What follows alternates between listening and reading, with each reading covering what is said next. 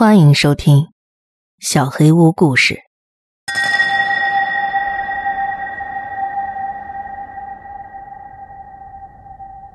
醒来，上集。我的一个病人十分确信，他一直处于睡眠当中。他入院时，我是出诊的精神科医生之一。我工作的医院是专门收治重症患者的，不管出于何种原因，精神病人对自己或者他人都比一般病人更危险。虽然大多数人认为，对于他人的这种危险性是我工作中最困难的部分，但其实他们对于自己可能造成的伤害才是我们工作中的难点。在我们注意不到的时候，就算是再多的跆拳道高手也没办法阻止一个病人在自己的手臂上切出一个洞来。由于我们在治疗重度精神病方面有很多经验，所以更多严重的病患被送来，工作越来越难。我是专门帮助抑郁症患者的，其实这并不简单，抑郁是很可怕的。但是显然，这比治疗一个认为挖出自己的肠子能带回他死去的妻子的病人要相对好一些。但是亚瑟，他不一样。至于原因，我现在还不明确。当我第一次读到他的档案时，给我的感觉是，他患有分裂性情感障碍。前主治医师写道，他可能患有臆想症，有极端的侵略性和暴力倾向。但是目前没有任何物理事故能证明这一点。他目前做的只是尽自己所能挖苦别人，他总能找到一个合适的词毁掉别人的理智，有点反社会倾向，但也有可能只是个混蛋而已。只看档案的话，我认为他可能有妄想症，有幻觉，分裂性情绪障碍，但是我必须亲自见过他才能肯定。每个医生都有自己的记录方式，用一些特殊的符号来代表某种症状，所以不能仅靠医疗笔记去判断一个病人。跟预料中一样，这份档案跟现实并非完全一致。很奇怪，我可以肯定他没有出现幻觉，但是他甚至没有表演出自己有幻觉的样子。我有点怀疑那个代表幻觉的符号可能是医生写错了，或者是它代表了其他的含义，比如某种全息的影像，或者某种能影响其他人感觉的幻觉。前主治医生用了传播这个词，这个词很不具体，他的言谈举止也很平常。至于所谓的情绪紊乱，哪怕已经在档案中了解过了，但我还是被震惊了。我见他之前已经做了最坏的打算。我带着两位护士以及新来的临床心理学家马蒂亚斯·邦尼医生来见他。其实我应该叫他邦尼医生，但这个姓氏实在让我忍不住笑，所以我一般都叫他马蒂亚斯医生。亚瑟跟一位护士一起在候诊处候诊，这位护士应该是他之前的护理员，他穿着棕色的制服，并不是我们这里的护士。你好，我拿着文件走进了他。我是佩恩医生，是医院的副院长之一，也是你的主治医生。我先来帮你办转院手续。哇，是个女的。他笑着看着我，哼，真好。又是一个，我还以为这个世界会进步呢。我已经受够了。是，我是女的。要是你想换另一位男医生。哦，不，我只是觉得很好。一个女人能在这儿有这么高的地位，证明你很有能力。我希望你能帮到我。我很震惊，这种正常的语言在这里看来才是不正常的。我确实没有想到他会这么有礼貌。出于意外，我盯着他看了整整几秒钟。妈的，希望我刚才没有骂你。他紧张地笑了笑，似乎真的很困惑。啊，不是，当然没有。我有点结巴了。奇怪的是，从他嘴里听到骂人的词，反而让我感到了安慰。他不是那种让人毛骨悚然的文雅的人，那种让人不安的彬彬有礼的人，他只是讲话很友好。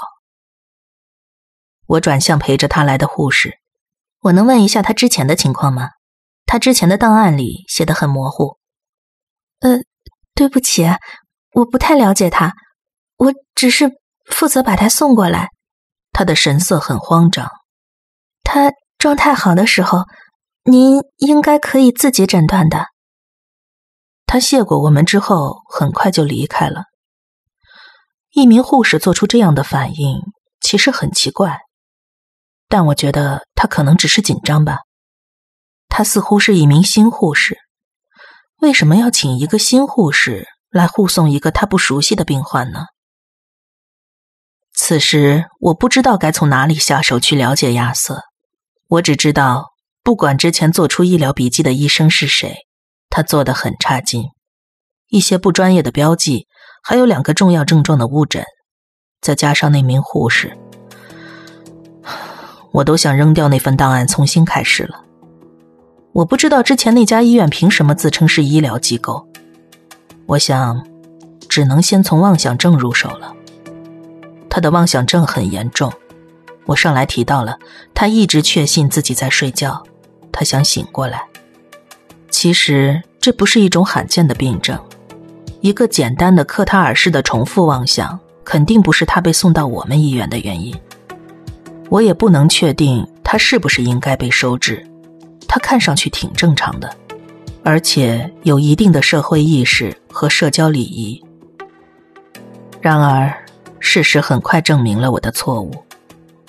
我走完标准的住院程序，离开他的房间不到5分钟，护士就发现他企图自杀。他那时倒在地上，胳膊上全是血，他折断了床柱，深深地划伤了手臂，切口出奇的整齐，最深处有 2.23 厘米，正好在他的桡骨和尺骨之间。如果伤口不是那么精确和整齐，我不知道我们还能不能救活他。他立刻被转移到了医院的西侧，那边住的都是重点监护病人。我不确定是否要用更严格的方式来约束他，设有软垫的病房或者紧身衣。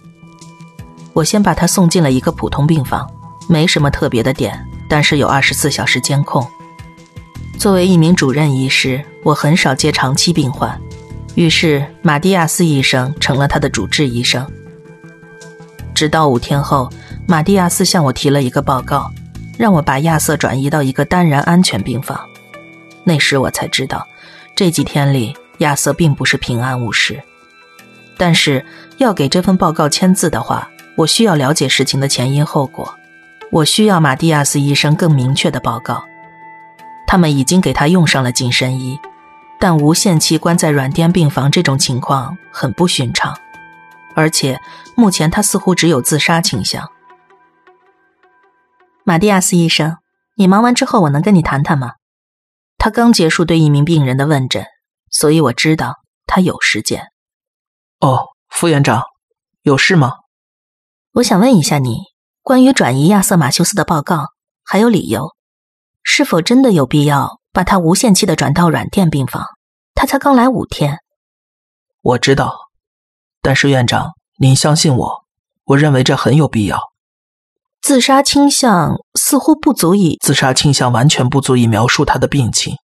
我也治疗过一些病人，那些人的幻觉和焦虑症状都是他的好几倍，但是他们也没有他那么想要自杀。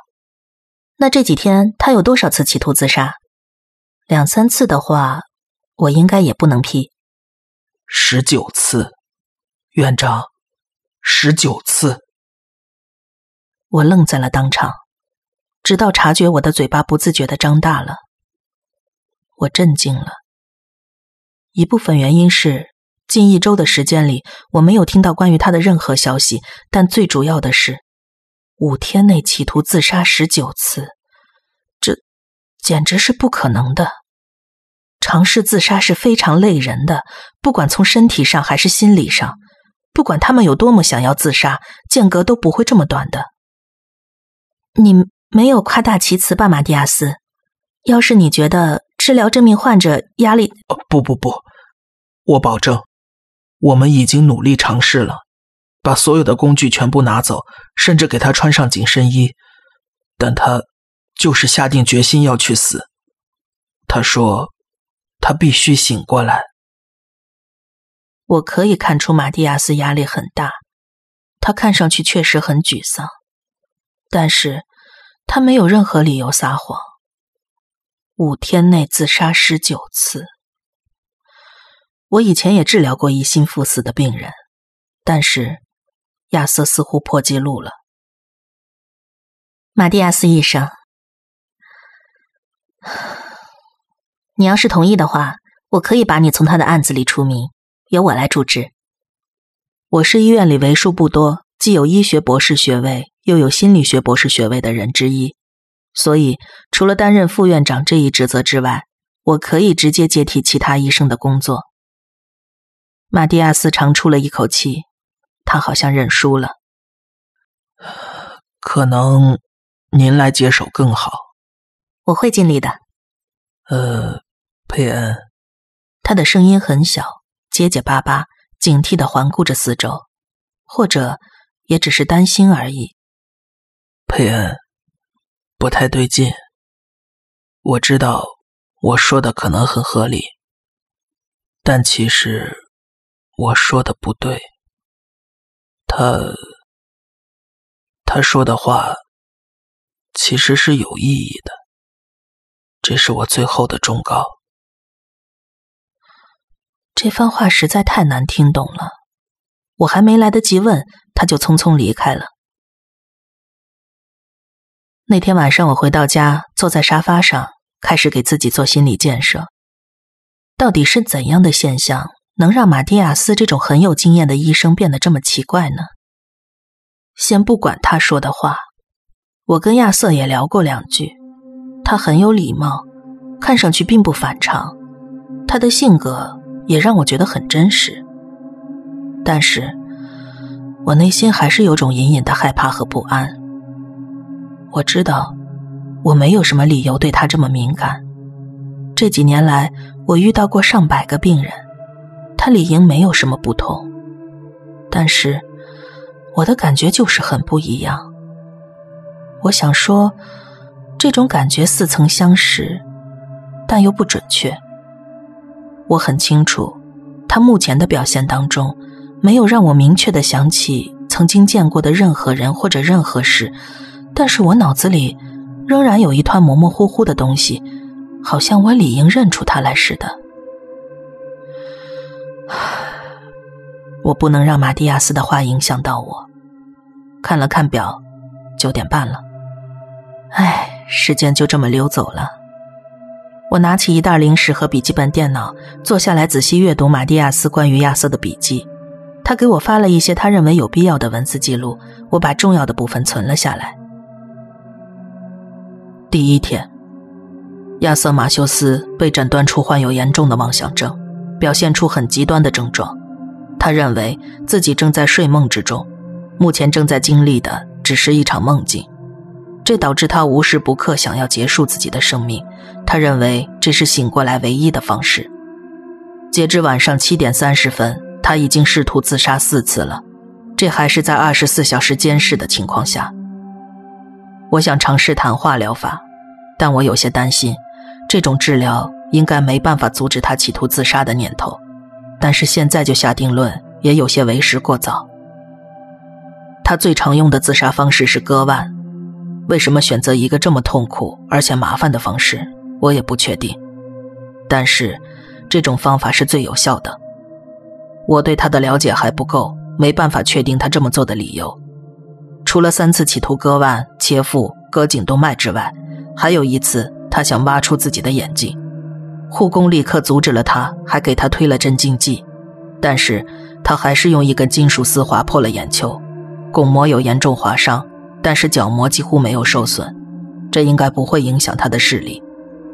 我已经让护工必须密切监视他。目前我们也不确定那根金属丝是从哪儿来的。第2天，昨晚又出事了，亚瑟企图咬舌自尽，可能是想用血把自己淹死，也可能是想窒息。护工发现之后又一次及时制止了他，但他的舌头还是受伤了。他讲话受到一些影响，吃东西和喝水的时候明显会疼痛。我要求至少2名护工不间断地同时监视他。虽然乔尔说没有这个必要，一个人就能让他镇静下来，但我不会冒这个险。今天我又和他谈了一次，比昨天的谈话更深入了一些。我们开始治疗的时候已经2点半了，他从头天晚上开始已经尝试自杀2次了，2次都有大出血，失去了知觉。第2次是在医务室治疗的时候，用的是舌压板。下面是在医务室的一段对话录音，我把内容抄写下来，还加了一些个人笔记。亚瑟，马蒂亚斯医生，又是你啊。我是不是见不到佩恩医生了？没错，他只是负责你的交接工作。每个病人来，他都会来接吗？也不是，但是他会尽量去的。哦，真好，真是个好女人。我想聊聊关于你觉得自己在睡觉这件事儿。你说的是幻觉吧？你觉得这是幻觉吗？当然不是，不过你肯定是这么认为的。我这么说是为了咱们谈话方便一点，不过也没什么用，我们都聊了30秒了。那你怎么形容它？这就是我的现实。你在这种现实当中多久了？很长时间了。我在这里只能这样。这里？这个世界？你的梦里吗？也可以这么说。不是梦吗？我也没仔细想过，我就只是想醒过来。你觉得自己是从什么时候睡着的？他没有回答，但显得有些犹豫。是比现在年轻？还是年长，还是说是个孩子的时候？我不太清楚。但是你确信你睡着了？我很确定。我就是因为这个来的，不是吗？你怎么就那么确定呢？这里的情况不对劲。哦，事物都变了。一些发生过的事情，甚至是一些想法，跟我之前的认知都是不一样的，有点像曼德拉效应。这些就能让你确信你睡着了吗？也不是，我一直都感觉到一些眼泪。眼泪？全都很奇怪。我解释不了，就像你看着一个角落，你意识到你通过很多角度让它看起来像它，但是无论如何你的眼睛就是看不见它。我听不懂这个例子，也不知道它是不是有意义，但是可能他只是想出了一个特别有创意的例子来表达自己的意思。你能说的再具体一点吗？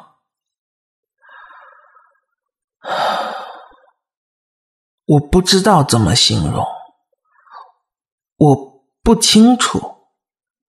就像我的眼睛一直在聚焦一个东西，但是我的大脑很理性地告诉我，这个东西它不对。好吧，很有意思。你有没有看到什么不同寻常的异常现象？你能具体描述出来的那种？没有，这只是一种感觉。你确定这一切都不是真实的吗？接下来，他说话的语气完全变了，不是一贯的那种愉快而友好，而是很沮丧和担忧。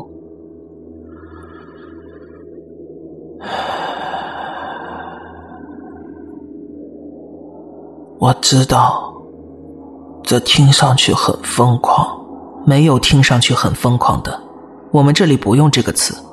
你不会。会的，你是个心理学家，我知道你必须搞清楚我到底病在哪，所以我知道我听上去不正常。你要是明白这一点，为什么不把它掩盖起来呢？试着显得理智一些。但是我没有掩盖的理由啊，我不想假装。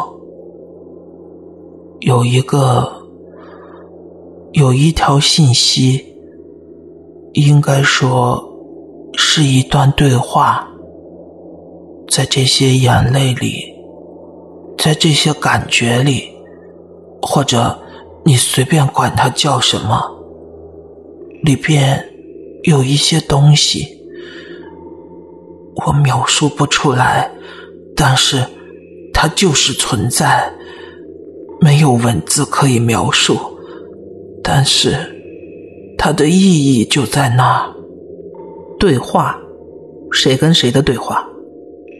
我不知道，但是我能听见，我能听懂。他们已经睡了一段时间了，他们该醒过来了。你得唤醒他们，发个信号，让他们醒过来的信号应该有用。我能想起来的最连贯的也就是这些了。我知道了。可惜我没有时间了，我还有其他病人，但是我很有兴趣听一下关于这些谈话的内容。我们下次谈话的时候，你能不能尽量注意他们的对话，看看有没有什么细节上的变化。我们还有一点点时间，你还有什么要说的吗？